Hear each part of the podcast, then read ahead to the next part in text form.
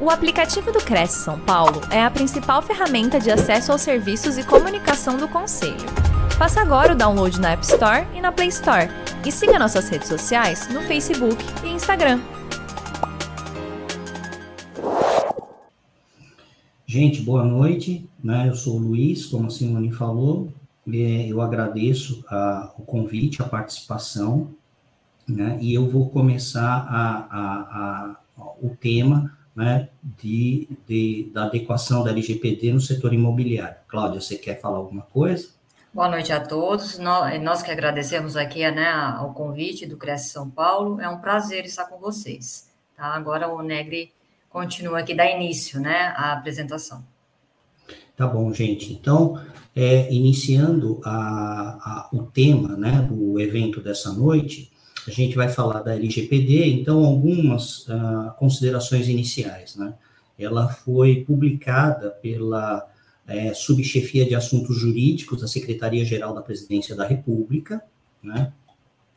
e é, ela é, é, é, identificada como a lei número 13.709, que o nome é Lei Geral de Proteção de Dados, e a abreviação é LGPD e ela foi publicada exatamente no dia 14 de agosto de 2018, e ela entrou em vigor em agosto de 2020, ou seja, o, a, a, administração pública deixou um, um, um, um, período de dois anos para que as organizações pudessem se adequar. Né? Então, ela entrou em idade em 2020. E, a partir de agosto de 2021 é que começaram a aplicação das sanções, das penalidades em relação à não é, observância, ao não atendimento a essa legislação. E essa Lei Geral de Proteção de Dados, ela é derivada de uma outra legislação, que é a GDPR, que é a General Data Protection Regulation, que é a legislação específica desse tema para a União Europeia. Tá? É, continuando aqui, é importante é, enfatizar também que é, existe um, um, órgão da administração pública por trás da LGPD.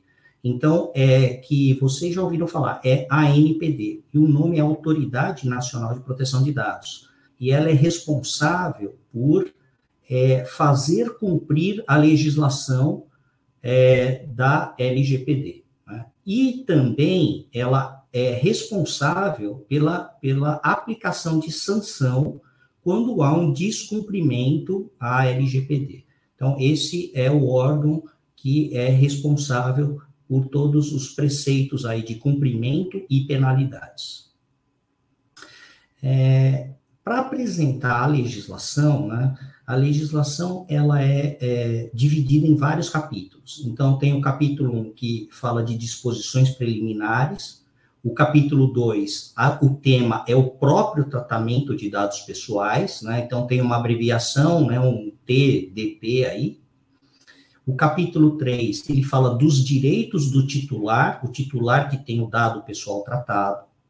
O capítulo 5, o tratamento de dados pessoais pelo poder público.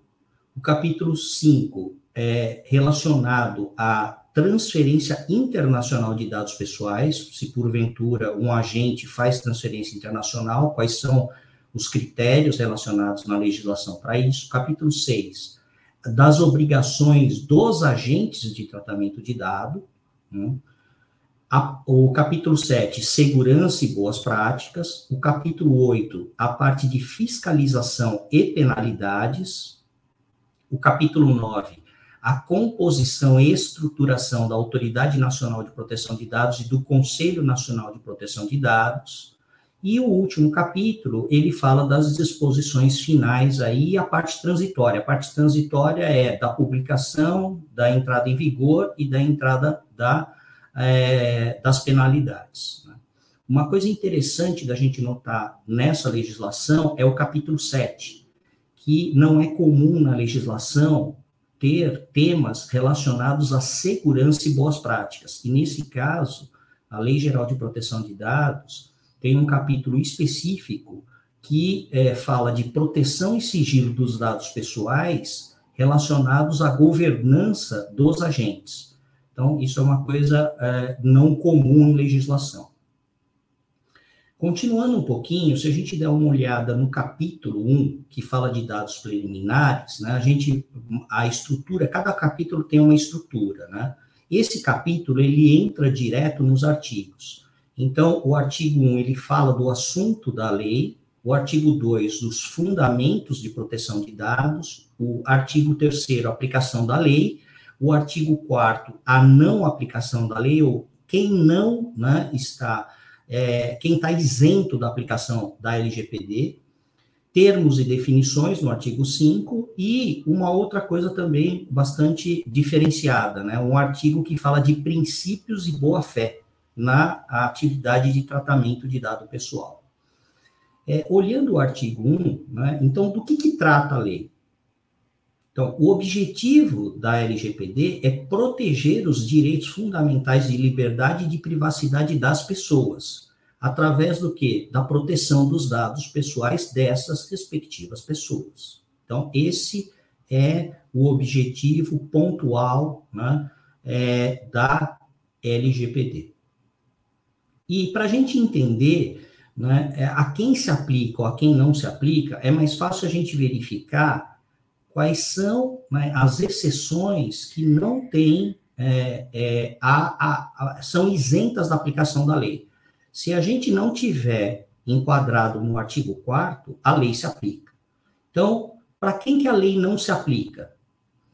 É, o primeiro item, realizado por pessoa natural para fins exclusivamente particulares e não econômicos. Qual que é o exemplo típico? Troca de mensagens entre, entre ah, familiares, entre pessoas que não sejam familiares, para combinar o churrasco do fim de semana. Então, vários dados pessoais são tratados, mas não existe né, fins econômicos. Então, a legislação não se aplica para isso. Uma outra, uh, um outro exemplo que também se enquadra nisso é a família trocar dados pessoais para levantar a árvore genealógica da família. Então, para isso, a lei não se aplica, não tem, não tem função a lei nesse aspecto. Um segundo ponto, ele é dividido em dois, em dois blocos. Quando se trata dados pessoais para fins exclusivos relacionados a é, atividades jornalísticas ou artísticas, não se aplica a legislação. Ou na é, publicação de artigos acadêmicos. Existem algumas exceções, mas é, a, geralmente os artigos acadêmicos, se tratarem dados pessoais, né, eles são isentos da aplicação da legislação. O terceiro ponto é relacionado à atividade do Estado em relação à, à, à segurança. Então, que tipo de segurança? O tratamento de dados pelo Estado para a segurança pública, para a finalidade de defesa nacional, para a segurança do Estado ou para investigação e repressão de infrações penais, está isento da aplicação da LGPD. E o último é se o dado pessoal for de fora do território nacional. Então, se a gente não se enquadra nisso, a lei se aplica. Então, o setor imobiliário a gente chega à conclusão que está é, dentro da, da, da, da aplicação da LGPD. Tá? E vamos dar uma olhada agora na, em alguns termos e definições, porque tem muita dúvida. Apesar do pessoal transcrever isso, ser muito utilizado na internet, ainda existem alguns, algumas dúvidas aqui. Né? Então, a gente começa com o que é dado pessoal. A definição da própria legislação fala que é uma informação relacionada à pessoa natural, que seja possível identificar essa pessoa. Né? Quais que são os exemplos clássicos? Nome, CPF, o RG, o CNH, um e-mail de uma pessoa, uma foto, um endereço, um celular, um telefone, qualquer dado biométrico, como, por exemplo, impressão digital, reconhecimento por voz, retina ou face, também é considerado um dado pessoal. E para quem usa é, é, smartphone ligado a uma rede, um tablet, um notebook, né, um, um, um PC que está conectado a uma rede de internet, o endereço IP deste dispositivo também é considerado um dado pessoal, porque leva a capacidade de, identificar, num determinado momento, quem está usando esse aparelho. E isso pode estar tá da forma individual combinada. É possível identificar a pessoa se configura como um dado pessoal. Então, qualquer informação desse tipo é considerado um dado pessoal. E existe uma, uma outra classificação, que é o dado pessoal sensível. Como o próprio nome diz, é mais crítico. E qual que seria esse dado? Dado é, referente à origem racial ou étnica, convicção religiosa, opinião política, filiação a sindicato, organização de caráter religioso, filosófico ou político, dado referente à saúde. Né? A gente pode é, é falar aí recentemente, uma coisa que afetou a todos, né? É, a Covid, né? Então, é, exames relacionados à Covid, né? É um dado referente à saúde, ligado a uma pessoa, é considerado um dado sensível, além de pessoal sensível. Ou um dado que está relacionado à vida sexual, um dado genético ou biométrico, né?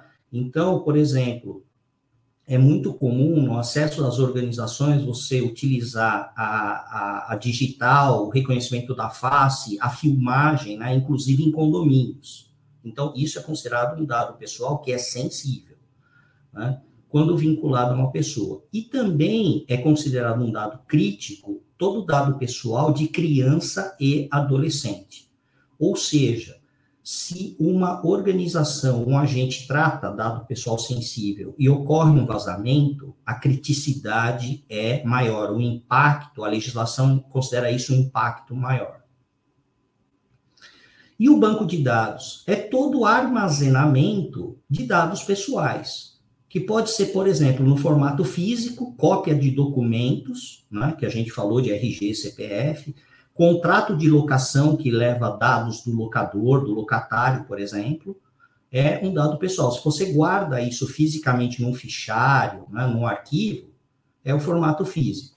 Mas você pode ter em outros formatos, eletrônico, num celular, você pode transferir dado através do WhatsApp, você pode guardar no notebook, você pode guardar, inclusive, num servidor em nuvem. Né? Então, guardou dado pessoal, tem essa definição do banco de dados. E o titular? O titular somos nós, é quem tem o dado pessoal sendo tratado. E no setor imobiliário, a gente tem alguns exemplos de personagens que estão ligados a dados pessoais. Por exemplo, o locador e o locatário, né? o comprador e o vendedor de um imóvel, por exemplo, o corretor, a imobiliária, no sentido de ter colaborador que trabalha na imobiliária, então você tem dado pessoal, né? A gestão de condomínio, você tem o dado pessoal dos condôminos. É, a construtora ou a incorporadora tem o dado pessoal dos colaboradores, dos investidores, de fundos imobiliários. Então, por trás tem alguém que está investindo, né? que está utilizando o fundo, é, chegou no dado pessoal, né? se inclui nesse aspecto. Além disso, o setor imobiliário trabalha com fornecedores, né, para manutenção de alguma coisa, a terceirização de algumas atividades e parceria. Então, incluir o dado pessoal, né, é, tem vários titulares envolvidos que têm os seus dados tratados.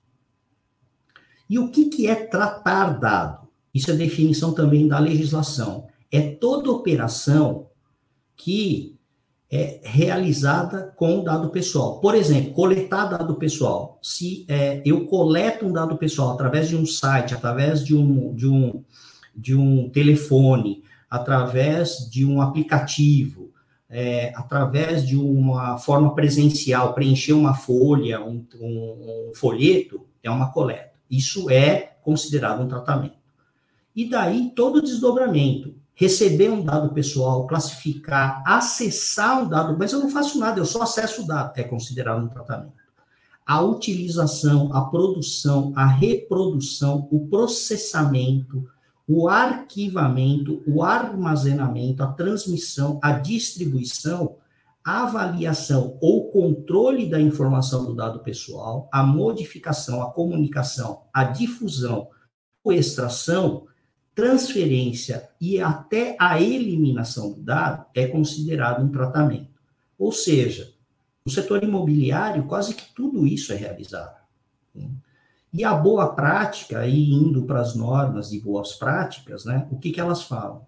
Que é importante que o agente identifique na finalidade do serviço que é prestado, qualquer que seja ele, identificar o ciclo de vida do dado pessoal. Ou seja, dentro do tratamento, desde a coleta até a eliminação. Como que faz isso? Por quê? Porque a legislação, a LGPD diz que guardadas outras obrigações regulamentares e de legislação, eu não posso ficar com o dado para sempre no meu, no, no meu banco de dados.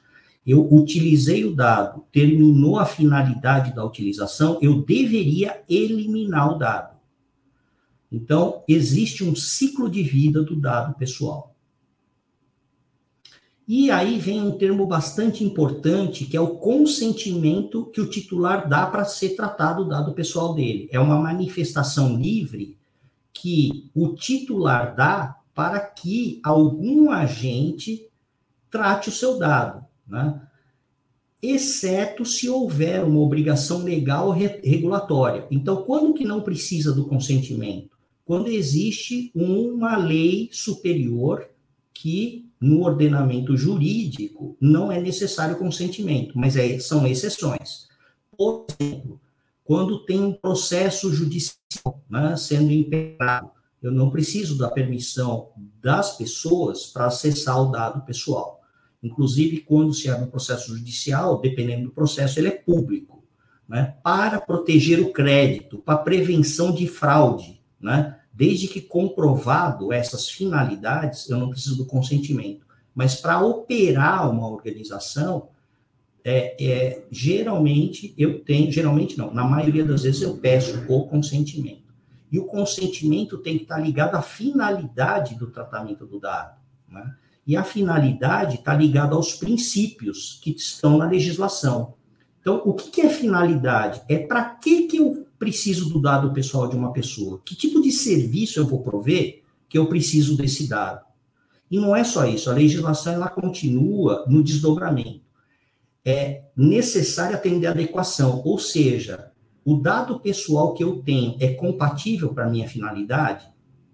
Outro aspecto, a legislação fala que eu não mais posso pegar a quantidade de informação do dado pessoal que eu quero eu preciso pegar a mínima informação possível para atender a finalidade daquele produto ou serviço que eu estou fornecendo. É, o acesso, o titular que dá o consentimento, ele tem que ter acesso a qualquer momento, de forma livre e desimpedida, para saber qual é o dado pessoal que ele deu. E a integridade do dado está atualizado e completo para a finalidade? A transparência. O titular tem o direito de saber o que, que é feito com o dado pessoal dele, se ele é transferido para um operador, se ele é compartilhado com um parceiro desse agente. E a segurança, quais são as proteções que, que, que, que a organização tem que evitam a violação. Se o dado não é usado de forma não ética, né? Não discriminatória e a responsabilização, se existe né, no agente cumprimento de normas e regras baseadas em critérios, né? ou seja, boa prática que a gente falou. E tudo isso precisa de controle, e o controle é encontrado nas boas práticas de segurança, a gente vai falar de alguns deles, né? E isso é para evitar penalidade ou multa. E existem dois tipos de penalidades. Um que é impetrado pela NPD, que a, o agente é multado e paga o valor para o governo, e o outro que ele ressarce o titular se houver comprovação de dano moral. Né? E aí a, o uso de uma prática de privacidade da informação mais o suporte jurídico né, leva à redução da vulnerabilidade dessa organização em relação à violação, a incidentes de segurança com dado pessoal. E aí tem, é, isso daqui é, é, existe muita dúvida. O que, que é controlador e, e, e, operador? Então, o controlador é a entidade, o agente, a organização que decide o que fazer com, com o dado, qual é o tratamento que é dado. E o que, que é o operador? O operador é o agente que realiza o tratamento de dado em nome do controlador. Né? Então, existe uma relação clara de terceirização de alguma prestação de serviço. Né? E a legislação diz que é necessário celebrar um contrato, e nesse contrato é, é obrigatório ter é, critérios relacionados à proteção de dados pessoais, porque eu vou transferir, eu vou compartilhar o dado pessoal com um operador. Exemplos clássicos para a gente entender. Imagina que nós somos o titular. Eu acho que todo mundo se enquadra nesse aspecto. Todo mundo, acho que é, é, tem ou já teve né, é, é uma conta numa instituição bancária. E qual é a finalidade do banco? Tem várias, eu vou citar duas aqui. Fazer operação financeira, né? É, pagar conta salário para a gente, é, fazer investimento, ser capaz de pagar conta por débito automático, isso é considerado operação financeira. E o banco também tem o serviço de ofertar cartão de crédito. Se o banco faz isso, para é, é, executar essas atividades, ele usa o nosso dado pessoal. Então, nesse caso, o banco é controlador e operador do dado. Agora, o que acontece na realidade é que, para oferecer cartão de crédito, o banco terceiriza, como operadora de call center, o contato para ser executado com o titular do dado. Então, o que, que acontece? Essa atividade, ela passa a ser feita por um agente externo. E aí entra a figura do operador. O banco continua sendo o operador desse dado, o controlador desse dado, mas o call center passa a ser o operador. E aí entra o contrato. Uma outra situação também muita gente se enquadra. Numa organização que tem um processo ou uma área de RH, o RH geralmente provê acesso, né, às pessoas, por exemplo, fisicamente na organização ou acesso lógico ao sistema e, às vezes, prover assistência médica para os colaboradores. Neste caso, a organização é controladora e operadora do dado pessoal, mas, na realidade, o que acontece é uma terceirização em relação à assistência médica com uma seguradora ou plano de saúde. Então, o que acontece é que a seguradora passa a ser uma operadora do pessoal, em Neste caso, novamente o contrato, só que aqui tem uma criticidade maior. Por quê? Porque eu estou compartilhando dado sensível, dado de saúde. Se a organização estende assistência médica ao cônjuge, eu tenho mais dado pessoal do marido, da esposa, né? E se eles tiverem filhos e também tiver extensão, você tem dado mais crítico ainda, de criança. Então, além de aumentar a quantidade de dado, você tem dado sensível e dado de criança e adolescente. Então, esse contrato tem que estar bem né, é, firmado, né, com práticas de segurança é, incluídas para garantir a proteção do dado pessoal.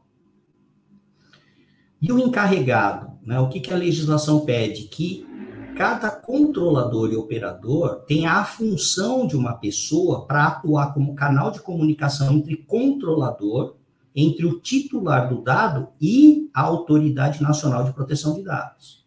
Então, é, precisa existir um canal de comunicação dentro de cada controlador e operador. E qual que é a função dele? Está na, na, na regulamentação da NPD. Aceitar reclamação e comunicação dos titulares, prestar esclarecimento e adotar providências. Ainda, receber comunicação da autoridade nacional e adotar providências, e orientar os funcionários e os contratados da organização a respeito das práticas de proteção de dados pessoais. E outras determinações que a própria organização pode passar, mas esses três estão relacionados especificamente à proteção de dados pessoais. Né? E a o canal, a ser um canal central, foco de comunicação. Existe uma resolução que foi regulamentada, foi publicada pela NPD no começo deste ano, que diz que é, ao, empresas de pequeno porte é, ex, é, existem alguns pontos da LGPD que são flexibilizadas. Um exemplo é para a empresa de pequeno porte, não é obrigatório você tornar público este encarregado. Se a empresa não for de pequeno porte, é obrigatório tornar público o que é quem é o encarregado da empresa. Né? Agora, as outras funções continuam valendo. E é, o que é pequeno porte? De acordo com outras legislações, a empresa tem que comprovar ser pequeno porte para é, obter essa flexibilização.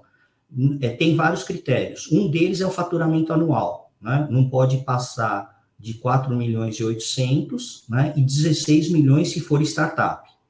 Se tiver fora desse faturamento anual, não é considerado pequeno porte. Então, vale a legislação sem flexibilização. Agora, imagine uma empresa de pequeno porte, um outro critério é se a empresa é comprovadamente pequeno porte, mas trata dado sensível, ela não se enquadra na flexibilização.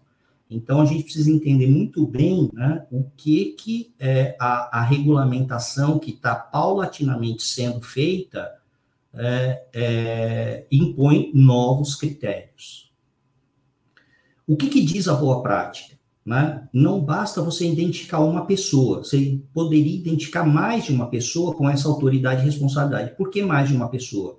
Porque se esse encarregado tira férias, sai da organização, você perde essa função. E para você capacitar outra pessoa, né, pode levar um tempo. Né? Então, qual é a boa prática? Definir as competências mínimas de mais de uma pessoa para executar essa atividade de encarregado. Né? Ou seja, ou você contrata uma pessoa já especializada, ou você treina e capacita alguém da organização. E a boa prática tem um requisito que fala de competência, né? Que a gente pode trazer dentro da boa prática em qualquer requisito normativo, inclusive de segurança da informação, mas tem de qualidade, de meio ambiente, saúde e segurança. E uma outra coisa bastante importante que a maioria das organizações não está fazendo. Muitas organizações identificam o encarregado, mas é obrigatório tem um relatório de impacto de proteção de dados pessoais. Cada organização, a gente tem que ter isso, que trata dado pessoal. E o que, que é isso? É uma documentação do controlador que contém a descrição dos processos de tratamento de dados pessoais que podem gerar riscos às liberdades civis e aos direitos fundamentais dos titulares. Mas mais do que isso, tem que ter nesse relatório medidas, salvaguardas e mecanismos de mitigação de risco. E muita gente não sabe o que, como fazer isso. Né? E isso deve ser apresentado à NPD quando solicitado. Né? E quem que deveria fazer essa comunicação? O canal de comunicação encarregado. Então, ele precisa conhecer profundamente o relatório. Né? E análise, numa análise das boas práticas, a gente pode né, esclarecer o que, que é o relatório. O relatório nada mais é do que um resultado de uma avaliação de risco de segurança da organização em relação ao dado pessoal. E o que, que a boa prática fala? A organização deveria mapear as áreas e os departamentos que fazem tratamentos de dados pessoais, quais são os titulares, quais são as atividades de tratamento de dados, é, quais são os riscos, graduar os riscos e determinar limites de aceitação em relação a esses riscos. Se a, o risco for é, considerado alto ou excessivo, a organização deveria implementar ações de mitigação e validar que essas ações funcionam, ou seja, reduz o risco. E não pode esquecer que uma das coisas que mais acontece em todas as organizações são gerenciamentos de mudanças e melhorias. Então, ocorreu mudança, eu deveria revalidar essa análise de risco e atualizar o relatório. Então, é a famosa gestão de risco que todo mundo fala por aí. Mas o que é necessário apresentar é um relatório, e o relatório é o resultado dessa avaliação da gestão de risco. E a parte de incidente de segurança, o que, que acontece lá no artigo 48? Quando ocorrer um incidente de segurança, é obrigatório que a organização comunique à NPD e ao titular a ocorrência desse incidente. E esse incidente não é qualquer um, é aquele que pode acarretar risco ou dano relevante aos titulares. Então, uma reflexão: se eu não faço o relatório, como é que eu sei que o incidente acarreta risco ou não? Né? Então, essa é a análise que a gente traz. E, é, e se ocorrer isso, existem regras de tempo. a comunicação tem que ser feita a NPD em dois dias úteis, e o conteúdo é um conteúdo específico, que é, é a, a, a, o agente que teve o um incidente tem que preencher um conteúdo bastante completo, né, e o envio é através de petição. E o que, que é considerado a definição do incidente? É qualquer evento adverso confirmado relacionado à violação na segurança de dado pessoal. Por exemplo, acesso não autoriza, autorizado a um dado pessoal, acidental ou ilícito, que possa resultar na destruição, perda, alteração, vazamento ou ainda qualquer forma de tratamento de dado pessoal inadequada ou ilícita, que põe em risco os direitos e as liberdades dos titulares, que é o objeto, né, foco da LGPD. E como que funciona a penalização? Uma vez que ocorreu um incidente, né, a, a NPD vai abrir um processo administrativo contra o agente. E ele, a, a NPD vai analisar, através da, da petição e de outras análises, o impacto e a gravidade. A intencionalidade, se foi uma coisa acidental ou a empresa fez intencionalmente. A situação econômica da empresa e a situação econômica que foi auferida com esse vazamento. Se é reincidência ou não. Se houver reincidência, é considerado uma criticidade maior. A capacidade de cooperar com a NPD, não esconder o que está acontecendo. E o tempo de reação. Aconteceu um incidente, o que, que a organização fez para tentar mitigar mesmo ocorrendo a, o incidente. E daí a, a NPD vai analisar, vai solicitar o relatório, vai analisar o relatório, verificar como que foi feita a graduação de risco, se foi implementado medidas de segurança para mitigar o risco. E aí ela vai pôr a penalidade, que pode ser uma simples advertência e pode ser multa. Pode ser uma multa simples, que é uma vez, ou uma multa diária, dependendo da criticidade que pode ir de 2% do faturamento até 50 milhões por infração, teto da infração, por infração. Né? Então, é um valor bastante abusivo. Está sendo regulamentado a dosimetria para isso. Né? Mas é importante a gente saber que a legislação já leva o critério. Ainda, é, é dependendo da gravidade, é, a organização pode ser obrigada a, a tornar público esse incidente pode ser bloqueado o dado pessoal da infração, que houve a infração. A Cláudia vai trazer um exemplo, inclusive, do setor imobiliário para isso. E pode ser obrigado a eliminar o dado pessoal da infração, ou seja, a organização não pode mais operar aquele dado. Isso é um primeiro é, aspecto.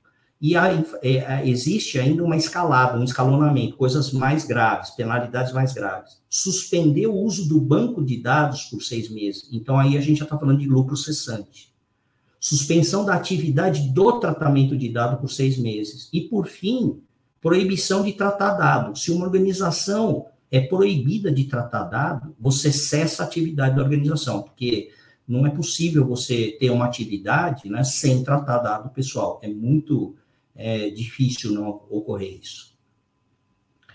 Então, a gente traz aqui um exemplo de um processo de locação do imóvel cujo controlador, por exemplo, é um imobiliário. Né? Então, a gente dividiu aqui alguns processos. Por exemplo, um cadastro. Quem que seria o titular? O locador. Ele quer colocar um imóvel para ser é, Né?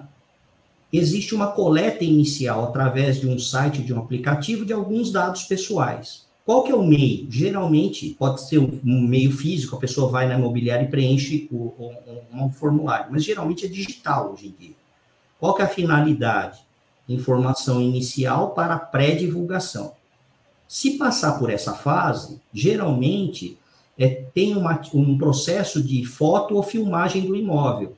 Quem que entra o dado pessoal? Não só do locador, mas entra do fotógrafo, da pessoa que vai fazer a filmagem.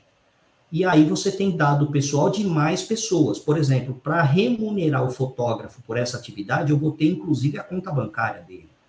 Né? E geralmente tem um meio digital, pode ser por telefone, né, por aplicativo, Qual é a finalidade? Trabalhar a imagem do imóvel, preparar para divulgação. Aí sim é publicado. Quem que tem que autorizar isso? Quem que tem que conceder isso? O titular, o locador, né? E aí, geralmente, se pedem mais dados, por exemplo, matrícula do imóvel, se o IPTU está correto, né? e geralmente isso é meio digital, que é a propaganda e a divulgação. Depois, se isso é publicado, é, loca, é, pessoas interessadas no imóvel podem querer visitar. Então, tem um processo de agendamento. E aí entra aqui titular o locador, que é o interessado, e o corretor, que vai fazer a intermediação, e a pessoa que está interessada em alugar. Então, você tem o locatário. Então, você vai aumentando a quantidade de dados pessoais, né, por diversos meios. Tá? Imagina que o, é, a, o agendamento ocorreu, você faz a visita. A visita, você tem mais dado pessoal, e o meio é físico, a pessoa vai lá, né, eles se encontram né, para visitar o imóvel. Se é, gostou do imóvel, ocorre a proposta. Então, entra o locatário e o locador para, através da imobiliária, complementar dados para fazer uma proposta.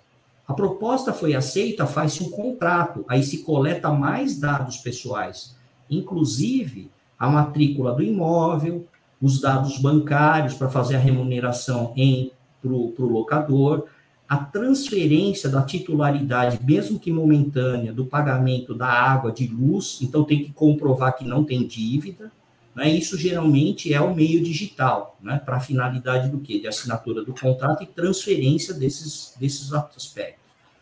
Aí tem a vistoria, então entra o dado pessoal do vistoriador, que é um, geralmente é um parceiro, um terceiro da imobiliária. Então você tem mais dados pessoais. Passou pela visita, tem entrega das, das chaves. Então, você tem mais dado pessoal sendo tratado. E aí, tem o período de locação. Terminou o período de locação, tem o fim da locação. E aí, o locatário e o locador vão que rescindir o contrato, encerrar o contrato. Então, de novo, tem acesso ao dado pessoal. Né? Tem a vistoria de saída, que também tem mais dado pessoal, né? de diversos meios. E se houver problema com a vistoria de saída, é, o imóvel foi entregue em desacordo com a vistoria inicial, é, existe um conflito que pode chegar a envolver um terceiro dado pessoal, que é o advogado, para mediar ou para entrar com um processo em relação a esses aspectos. Né? Então, vejam que no processo de locação de imóvel existem várias atividades que tratam dados pessoais. Né? Então, esse é um exemplo do setor aí, até que se volte ao retorno do processo de locação. O que, que diz a boa prática? O que, que pode ser feito? Né? Então, o que, que a boa prática traz? É, a sugestão é, é, principalmente a nossa, é não se desesperar. Verifica, faça uma, um diagnóstico de aderência à aplicação da LGPD, a organização, é, onde que ela está boa, onde que ela está ruim. Esse diagnóstico ajuda principalmente a é, utilizar o recurso de forma apropriada, né? não sair correndo fazer tudo ao mesmo tempo agora. Depois, mapear os processos que tem tratamento de dado pessoal, levantar os riscos e levar para o relatório de impacto. Né? E validar isso através das diversas mudanças que podem ter e revisitar esse processo aí de mapeamento e análise de risco. Então, isso daqui são as partes principais aí. Agora eu passo a palavra para a Cláudia, que a gente trouxe alguns incidentes de segurança aí de dados pessoais. Cláudia, fica à vontade aí, tá? Tá ok, Negro, obrigada. Aqui nessa, a partir de agora, a gente vai abordar a questão dos vazamentos, né? Então, nós estamos trazendo aqui é, um dado de uma pesquisa que aconteceu em 2019, né, por um pesquisador lá do MIT, e onde ele identificou, né, que no mundo, né, em 2019, existiram em, em torno de 430 vazamentos, né, o que a gente chama de incidente. Desses 430, 19 foram no Brasil com vazamento de em torno de 10, houve em torno de 10 mil incidentes. Então, o Brasil, né, aproximadamente 200 milhões de dados pessoais de brasileiros sofreram vazamento. Veja que esse é um número extremamente grande. Então, nós não podemos esquecer que nossos dados estão sendo vazados continuamente. E isso tem que ser impedido. A título de exemplo, nós temos aqui empresas como a Sky Brasil, que teve um vazamento, a Netshoes, e veja que o, o, a quantidade de, de, dados vazados, eles são gigantescos, né? Seguindo aqui, nós temos outras empresas, como o Banco Inter, né, a Vivo, a Claro, a, o próprio SUS, né, tem dados vazados, e assim, os dados são números gigantescos, né? O Banco Pan também teve um vazamento muito importante, inclusive o Banco Pan, ele foi reincidente, né, no vazamento. Então, e não só que nem McDonald's, né, é, que tem aí os vazamentos constantes. Então, é, tem que ficar sempre alerta, né? E quando tiver dúvida, sempre comunicar o encarregado da empresa para pedir lá esclarecimentos a título de quais dados as empresas têm.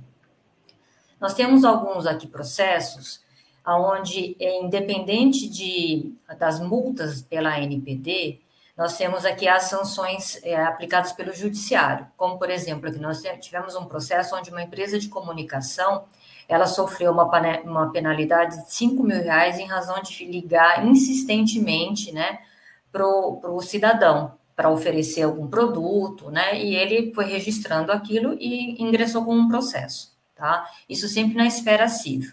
Temos também a questão do metrô de São Paulo, né, que foi a linha amarela, que ela também estava tratando dados pessoais, coletando os dados pessoais com um banner que colhia a expressão das pessoas que passavam, seja de alegria, tristeza, indiferença, e isso é a biometria.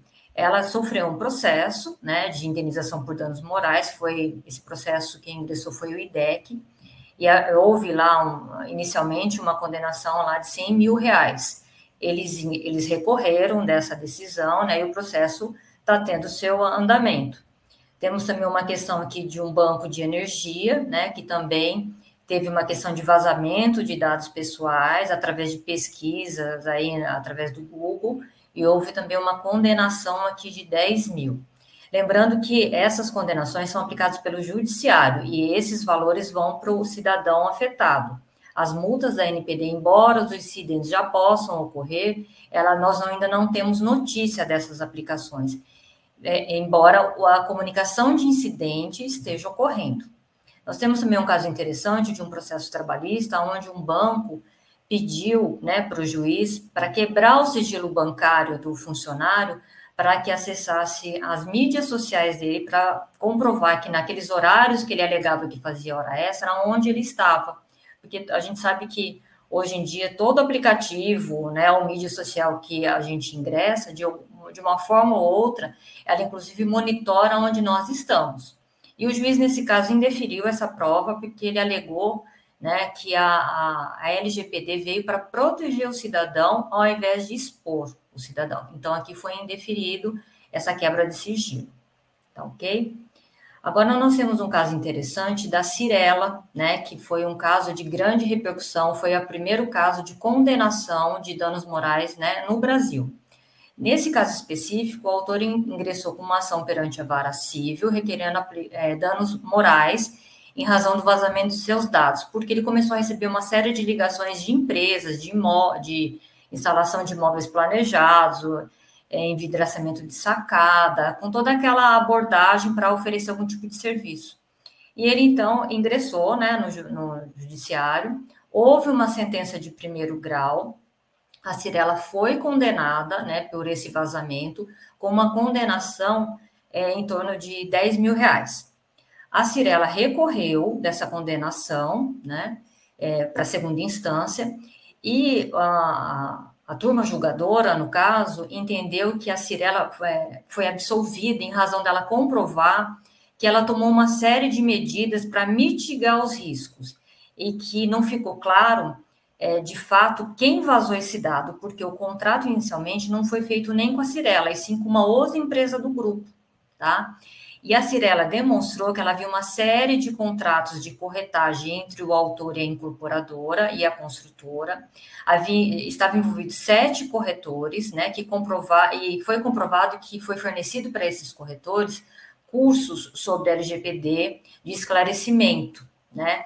Então, os desembargadores entenderam que houve ali uma mitigação, né, desse risco, porque a Cirela tomou uma série de cuidados para demonstrar que os seus é, as pessoas da organização envolvidas estavam sendo treinadas, né, para não vazar dados, enfim, tomou uma série de medidas, né, então, é, então conseguiu reverter a decisão.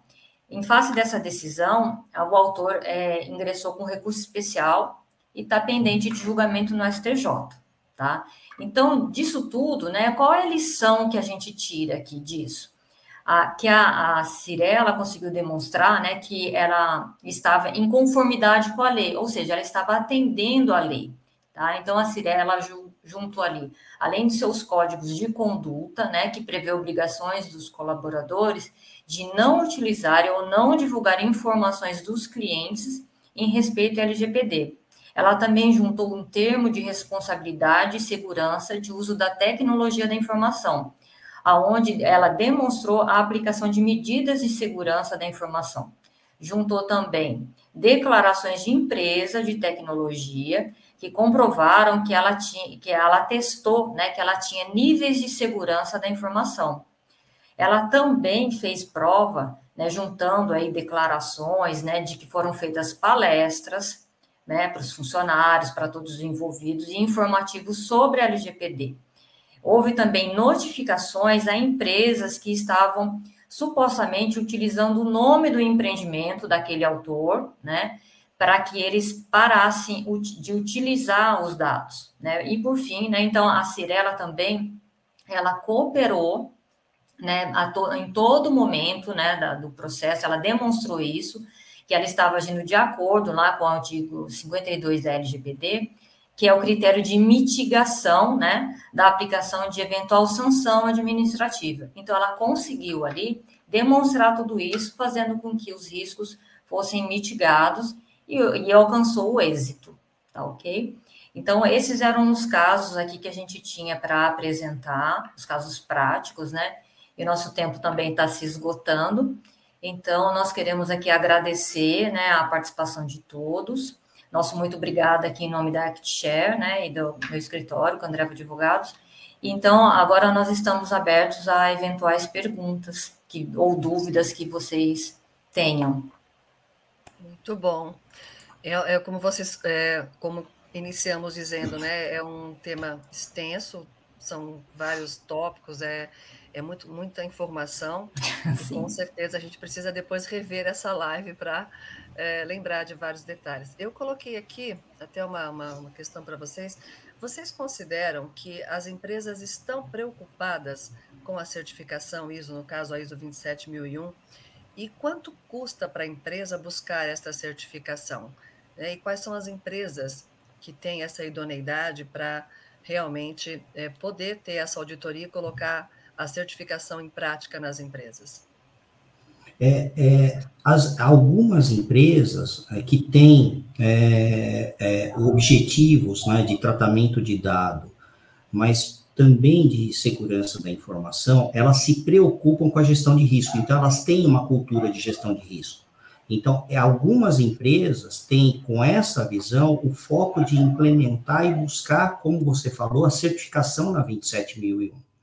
O custo disso é variável ele pode começar de é, em torno de 30, 40 mil reais, né? Para as empresas médias, pequenas é menos, né? Mas pode chegar a empresas multinacionais que têm múltiplos sites a milhares de reais. É, mas o importante é não pensar só numa certificação completa, porque quando a gente fala de certificação, você está colocando um escopo muito amplo e você vai receber auditorias extensas de um organismo certificado.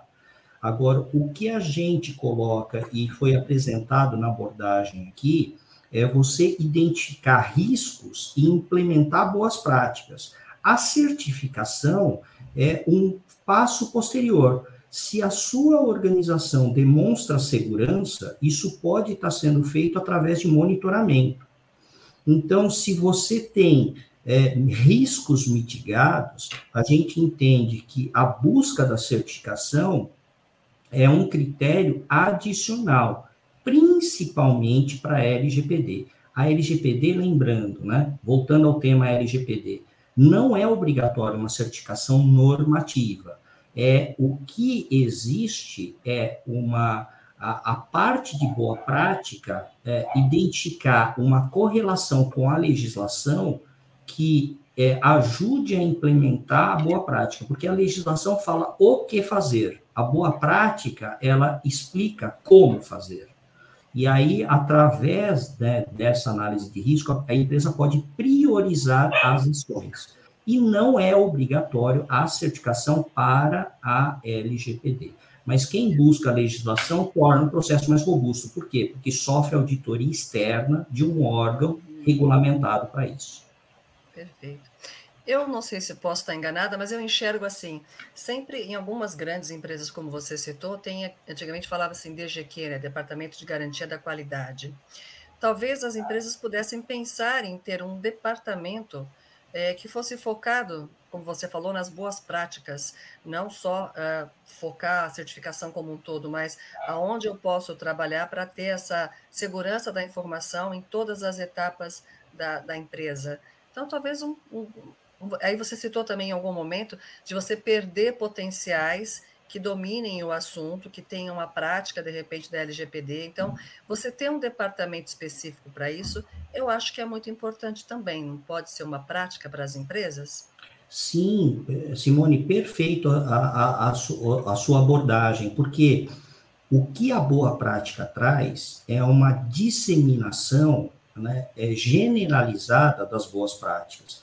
Então, é, é, a, a, relação de gestão de risco é, em vez de sobrecarregar uma, duas pessoas, por que não estender a boa prática de forma capilar, de forma generalizada, de é, que torne né, o objetivo da organização com relação à segurança e boas práticas de dados pessoais uma coisa mais robusta, que não fique atrás de um encarregado ou de uma ou duas pessoas que, é, no jargão popular, a gente costuma dizer que o pessoal carrega o sistema nas costas, né? Então, é, essa, é, o que você falou é muito importante, é porque a boa prática não é uma, duas pessoas que fazem, é a organização como um conjunto de pessoas é, orientadas para o mesmo objetivo, de proteger dados pessoais. Perfeito, perfeito. Eu vou seguir aqui é, temos uma pergunta também do Jonildo, Jonildo Malta.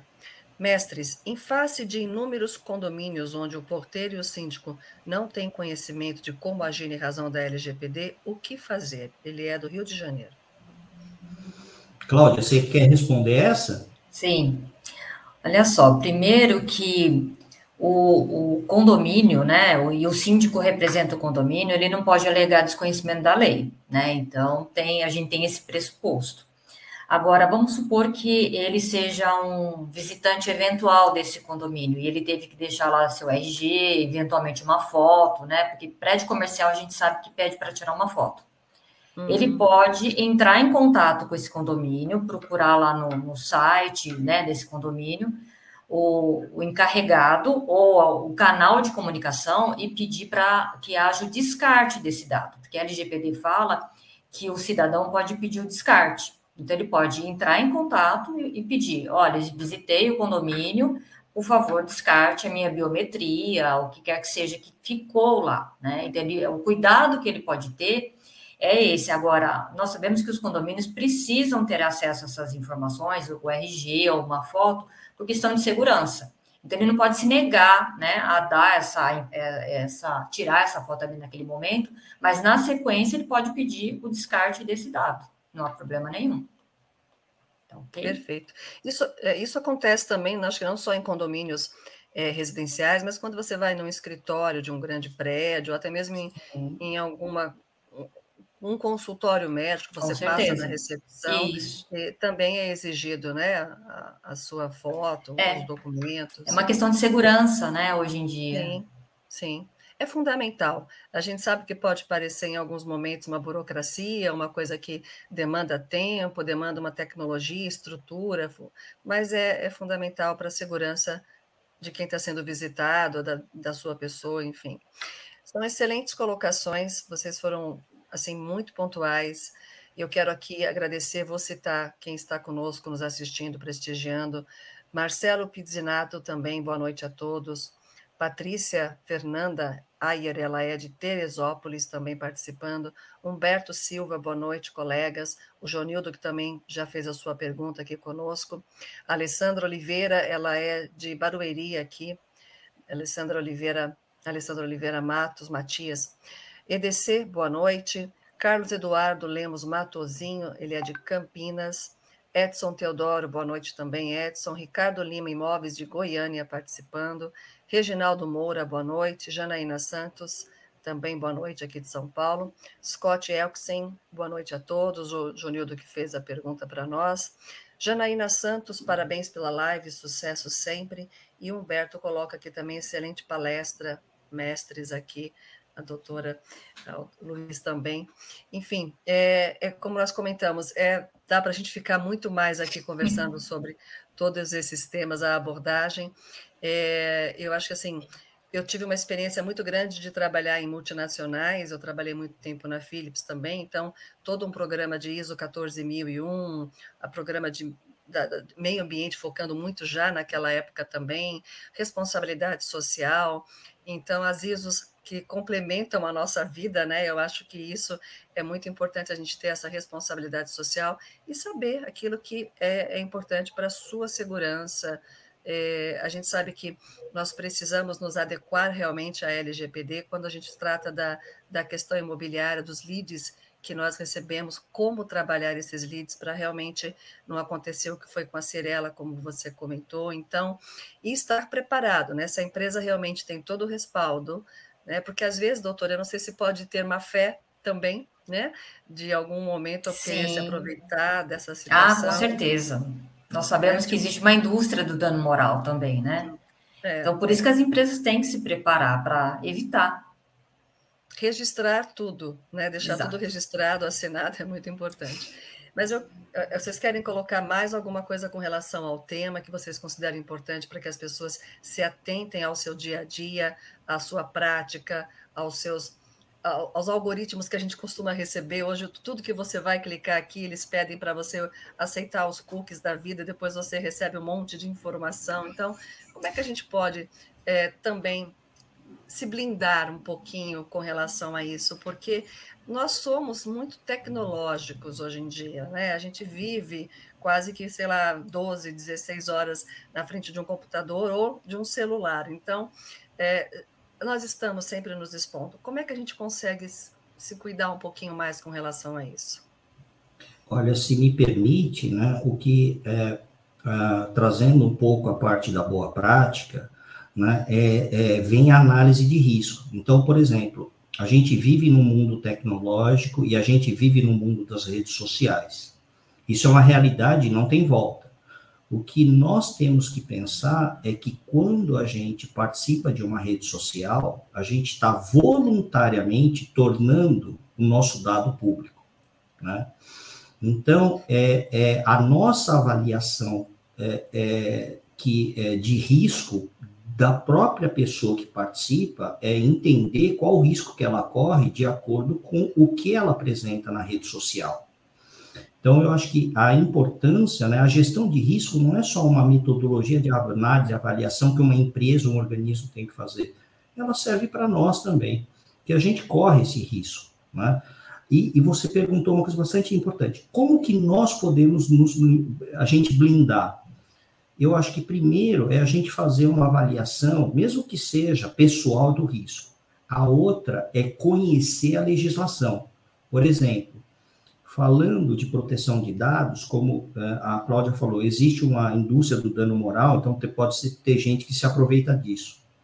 Mas pode ser a, a, a grandes organizações operando para utilizar o seu dado pessoal de forma errada também. Existe isso.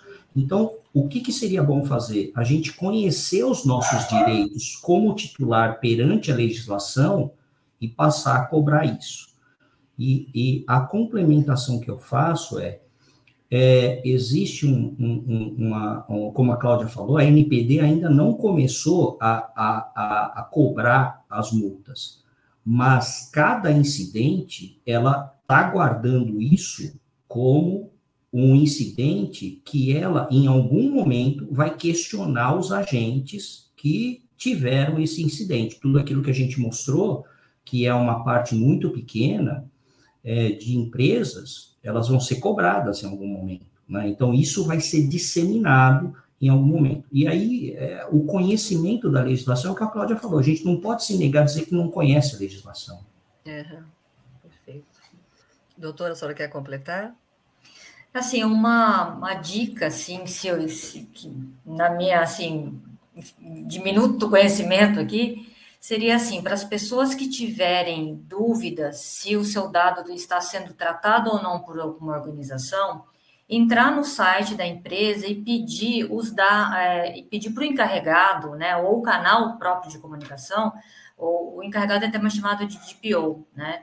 Quais os dados que aquela empresa tem, dados pessoais dele, né, do cidadão, quais os dados para qual a finalidade que ela tem aqueles dados, porque de repente eu não tenho conta, por exemplo, na numa determinada operadora de celular, mas essa operadora me liga. Então, como ela tem meu telefone, né? Então, mandar ali um e-mail, um e-mail para eles indagando como que dado é esse e pedir o descarte, tá? Então, na medida que aquilo começar a te incomodar, ele, é, o cidadão tem que saber que ele tem esse poder, o dado é dele, né? Então, ele uhum. tem que questionar, falar, olha, que dado é esse? Descarte tá? E comprovar, guardar esse e-mail. Futuramente, se aquilo continuar, aí sim ele pode promover aqui uma ação até para se ressarcir, né, desse incômodo.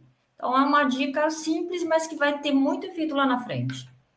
Excelente, excelente sim. Muito bom, nós continuamos também aqui com a Joyce Box é, Rodrigues, Joyce Jox Rodrigues, live excelente, parabéns. Edson também Teodoro da Silva, corretor de imóveis de Osasco, participando com a gente. Eu quero muito agradecer, nós estamos dentro do nosso horário, ficaria aqui mais tempo aqui. Eu vou, eu vou me lembrar, eu me lembrei de uma coisa, a gente fala muito, nós temos no Instagram a exposição social. Antigamente a gente é, tinha alguns adesivos que se colocava em carros, que era a famíliazinha junto, assim, o cachorrinho, né? Isso. Ou então, aonde eu estudo lá, o Colégio Poliedro, ETEC, sei lá, Senac e tal. E eu lembro bem que ainda falava-se assim, nossa, é um risco você colocar isso é, no carro, no teu veículo, porque alguém pode estar tá, né, te mapeando ali de alguma forma e dizendo, olha, ele frequenta tal lugar, ele estuda em tal lugar, ele tem filhos, ele tem cachorro. Antigamente, não tão antigamente assim, mas eu acho que isso já era uma, uma propaganda de si próprio, dizendo né, o que eu tenho, o que eu sou, onde eu frequento, o que eu faço. Hoje está tudo muito mais aqui nas, nas redes sociais, mas é, é muito interessante como muda, eu acho que muda um pouquinho o contexto dessa, dessa exposição, né, dos seus limites, de onde você se expõe, de onde as pessoas buscam os seus dados, é, para como nós hoje trabalhamos nas redes sociais. Então, acho que é, vocês se lembram disso em algum momento dessa situação? Que eu lembro que as pessoas falavam: olha, isso é muito arriscado. As questões até de segurança pública falava, isso Com não certeza. é muito bom você estar tá usando tal. Eu estou enganado ou existia também isso, doutora? Existe e existe, né? Porque as pessoas nas redes sociais costumam falar, né? Adoro o colégio tal, porque fatalmente seu filho estuda lá. Então, houve uma época até que os sequestros se baseavam né, nesse mapeamento das redes sociais, né? Então, as pessoas se expõem e, e, acontecia muitos incidentes aí. E hoje em dia, não só os sequestros e tudo mais, agora são os dados, né? Que são super importantes. Hoje em dia, você recebe mensagem falando: ah, tem um Pix programado para amanhã, confirma. Você clica ali, você dá o seu WhatsApp, né? Quer dizer, hum. seu dado foi vazado em algum momento, né? O seu celular. Como que tem ali o seu celular, seu nome, tudo, né? Até tem umas propagandas de algumas instituições bancárias hoje em dia interessantes no sentido de alertar, né, dos golpes, de não fornecer os dados, o uhum. cartão, o chip. É. Eu mesma já recebi, não faz muito tempo, minhas filhas estudam em Minas, e o prefixo do meu telefone é 12. É, eu estou em São José dos Campos. E aí, foto dela no meu celular, falando: mãe, eu troquei o meu número de telefone, uhum. anota aí que agora é esse. E era o número 11, o dela é 12, né? A foto era ela, né? E, aí começou, eu, eu fui dando, assim, fui, fui uhum. conversando e estava pedindo dinheiro porque tinha é, emprestado de uma amiga, precisava pagar não sei o quê. Não, na mesma hora eu já bloqueei o telefone, tudo, liguei para minha filha. Mas então não sei como, pegaram a imagem dela, tinham o meu telefone, e isso aconteceu duas vezes de números diferentes. Né? Então, como será, né? Eu fico, como é que será que isso aconteceu? né? Então, é fácil, de repente, pensar, né, doutora? A gente tem Instagram, tem lá um, um e-mail, um telefone, tá marcando quem é filha, quem não é. Então, a gente tem muito medo dessa exposição. Ao mesmo Sim. tempo, a gente precisa estar inserido, às vezes, nesse contexto, nesse contexto social. E eu acho que é é muito cuidado. Mas, enfim, eu só vou terminar aqui com a pergunta do Marcelo Pizzinato. A multa da ANPD vai para o titular? Não. Não, não. Por favor, Negri. Não, a multa da ANPD, como a ANPD é uma autoridade nacional que regulamenta a aplicação é, das sanções, quando a ANPD ela sanciona, penaliza uma organização, essa penalização, se for monetária, né, se for uma multa, vai para o governo. Ela não vai para o titular que é, teve o, incidente relacionado, que foi afetado. Mas, desdobrado dessa, desse, desse, dessa, dessa parte, existe uh, toda, todo o fator do dano moral e aí, né, na justiça civil, é, é, é, é o, o, titular né, que teve é, o seu dado comprovadamente vazado, e aí, se a NPD comprovar esse vazamento, você tem uma evidência de um órgão uh, governamental, então ela pode solicitar e vai solicitar a indenização. Então, a indenização da NPD, ela não vai para o titular, ela vai para o governo. É uma multa que ressarce o governo e não ao titular. O titular ele tem que entrar através do, do, ordenamento jurídico civil para ser ressarcido por dano moral do incidente. É isso, né, Cláudia? Isso mesmo, perfeito. Muito bom. Obrigada pela pergunta, Marcelo. Eu não sei se vocês vão deixar um e-mail de vocês, um contato, um site, para poder, quem tiver mais perguntas, aí então está aqui já na tela. Para quem tiver mais dúvidas ou queiram é, trocar outras informações aqui com a doutora, então, e com o Luiz, vocês podem, por favor, mandar aqui, é, entrar no, no site e, ou até mesmo no, no e-mail, uhum. para que vocês possam continuar com esse tema de extrema importância.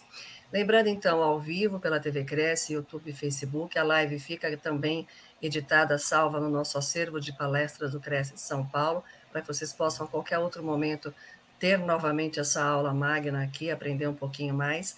Quero agradecer imensamente a participação de vocês por esse tema de extrema importância e deixar aqui o convite aberto, porque a estreia foi maravilhosa, que a gente possa tê-los novamente aqui com outros temas que a gente possa da sua expertise, dos seus conhecimentos voltados também para o mercado imobiliário, para a gente fazer esse bate-papo novamente aqui na TV Cresce. Então, eu passo a palavra para que vocês se despeçam e, desde já, agradeço com uma boa noite e um abençoado final de semana a todos. Muito obrigada, Simone.